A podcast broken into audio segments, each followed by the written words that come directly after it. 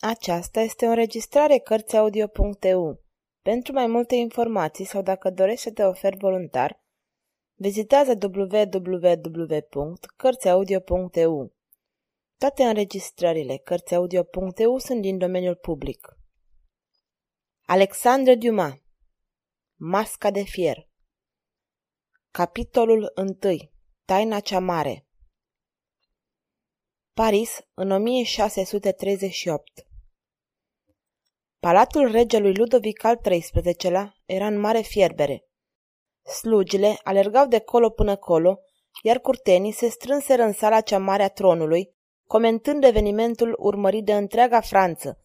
Regele aștepta primul moștenitor. În mijlocul miniștrilor și curtenilor care discutau pe șoptite, își făcu intrarea cardinalul Mazarin, întovărășit de nelipsitul său aprod, vicleanul Fochet. Noi intrați își croiră drum printre cei prezenți, care se aplecară adânc în fața marelui cardinal, în mâinile căruia erau destinele tuturor. Ludovic al XIII-lea fiind prea slab să îi se împotrivească, Mazarin îl făcea să acționeze cu planurile și interesele lui. Când ajunseră la locul rezervat cardinalului, Fochet se scotoci cu febrilitate prin buzunare și scoase o cutie mică de pastile, bomboanele favorite ale cardinalului pe care o întinse stăpânului său. Pastilele, eminență, zise el. Îți mulțumesc, Fochet, ești foarte atent. Cardinalul se servi și apoi readuse discuția asupra subiectului curent. E o zi mare pentru Franța.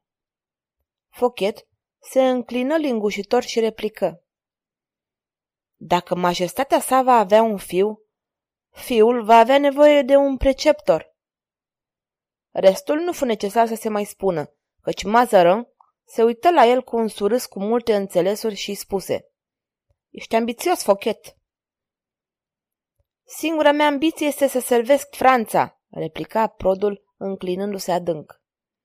Discuția lor fu întreruptă de apariția șambelanului, care anunță în mijlocul forfotei ce se produsese. Majestatea sa, regele!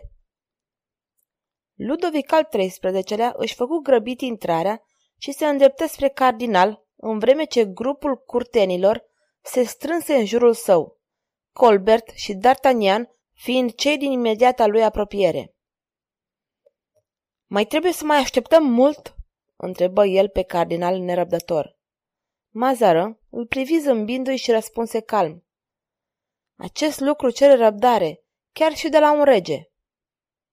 Astfel mă încurajezi? replică regele amuzat. Suveranul se întoarse apoi spre D'Artagnan, capitanul muschetarilor săi, și zise D'Artagnan, îți amintești bătălia cu austriecii? Da, sire, foarte bine. Am fost mai curajos atunci. Ușa din fundul sălii se deschise. Printre curteni își făcu drum moașa cu obraji îmbujorați și se îndreptă spre rege. Majestate, e băiat, o frumusețe de băiat, spusea cu grabă. Un băiat, exclamă Ludovic în culmea fericirii alergând spre odaia lăuzei. Câteva minute mai târziu apăru în balconul palatului, ținând delfinul, moștenitorul tronului, în brațe, având pe cardinal în dreapta sa. Apariția aceasta fu primită cu aclamații de mulțimea strânsă în jurul palatului, care aștepta cu nerăbdare fericitul deznodământ. Cardinalul făcu un semn spre mulțime și în mijlocul liniștii care se așternu peste miile de oameni, spuse Atotputernicul, în nețărmuita lui bunătate, a binecuvântat unirea majestății sale regelui cu iubita noastră regină, dăruindu-le lor și vouă un fiu. Cardinalul luă noul născut din mâna regelui și arătându-l mulțimii adăugă. Acesta este moștenitorul tronului Franței. În timp ce în stradă ovațiile nu se mai terminau, în odaia lăuzei doctorul se întoarse de la partul reginei și se adresă moașei. Cheamă-l pe rege. De afară se auzeau murmurele mulțimii care pătrundeau atenuate până la alcovul reginei. Nu se poate. Ascultă, spuse moașa. Atunci pe Colbert. El va găsi o soluție. Moașa fugi afară din odaie și pătrunse în larga anticameră, unde îl găsi pe Fochet stând la ușă, în spatele curtenelor și muschetarilor care erau întorși toți cu fața spre balcon. Prade unei mari sureșcitări, moașa se apropie de Fochet și îl întrebă într-un suflet. Unde este domnul Colbert?" Pe balcon." Agitația moașei deștepta atenția lui Fochet, care se repezi afară din odaie și asculta la ușă. O auzi pe regină țipând. Fără să ezite, deschise ușa și pătrunse în camera reginei neanunțat. Dintr-o privire îl văzu pe medic la patul lăuzei, întors cu spatele spre ușă și se strecură în dosul unui scrin, în așa fel încât să nu poată fi observat de nimeni. Câteva clipe mai târziu își făcu apariția Colbert și moașa. Primul se adresă în grabă medicului. Ce s-a întâmplat, doctore?" Regina a mai născut un copil. Încă un băiat? repetă ministrul înspăimântat. Da, tot un băiat. E un geamăn. Colbert murmură. Un alt fiu. Să-l duc regelui? întrebă moașa. Nu se poate, șopti Colbert. Apoi se adresă medicului. Cine știe despre aceasta? Numai moașa și eu, răspunse medicul mirat. Nu trebuie să mai afle nimeni, adăugă ministrul și se îndreptă spre patul reginei. Mi-l luați și pe acesta? întrebă lăuza într-o șoaptă. Știți prea bine că fiii majestății voastre aparțin Franței, spuse Colbert. Făcu apoi câțiva pași de la patul reginei și se adresă medicului și moașei. Veniți cu mine! Dar majestatea sa, începu să spună doctorul. Voi răspunde eu în locul reginei, îl întrerupse Colbert. Ministrul, cu copilul în brațe, apăsă pe un mecanism secret și se deschise o ușă prin care pătrunseră într-o altă odaie. Fochet, care fusese martor la toată această scenă, ieși din ascunzătoarea lui, apăsă și el pe mecanism, așa cum îl văzuse făcând pe Colbert, și deschise și el ușa secretă pentru a intra în odaia alăturată. De îndată ce fu posibil, regele fu chemat în odaia în care Colbert dusese geamănul. Suveranul veni în grabă însoțit de D'Artagnan și întrebă. Ce s-a întâmplat? E de datoria mea să prezint majestății voastre pe al doilea fiu. Soarta a hărăzit Franței doi delfini. Suveranul se trânti pe un scaun. Doi fii, doi moștenitori ai tronului. Nu poate fi decât un delfin, interveni Colbert. Pentru un alt tată, doi gemeni este o binecuvântare. Pentru mine va fi un blestem, spuse regele. Mai rău, sire, băieți gemeni poate însemna război civil, ură și luptă între frați.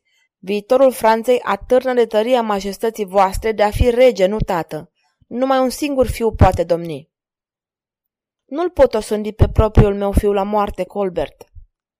Nici nu este necesar.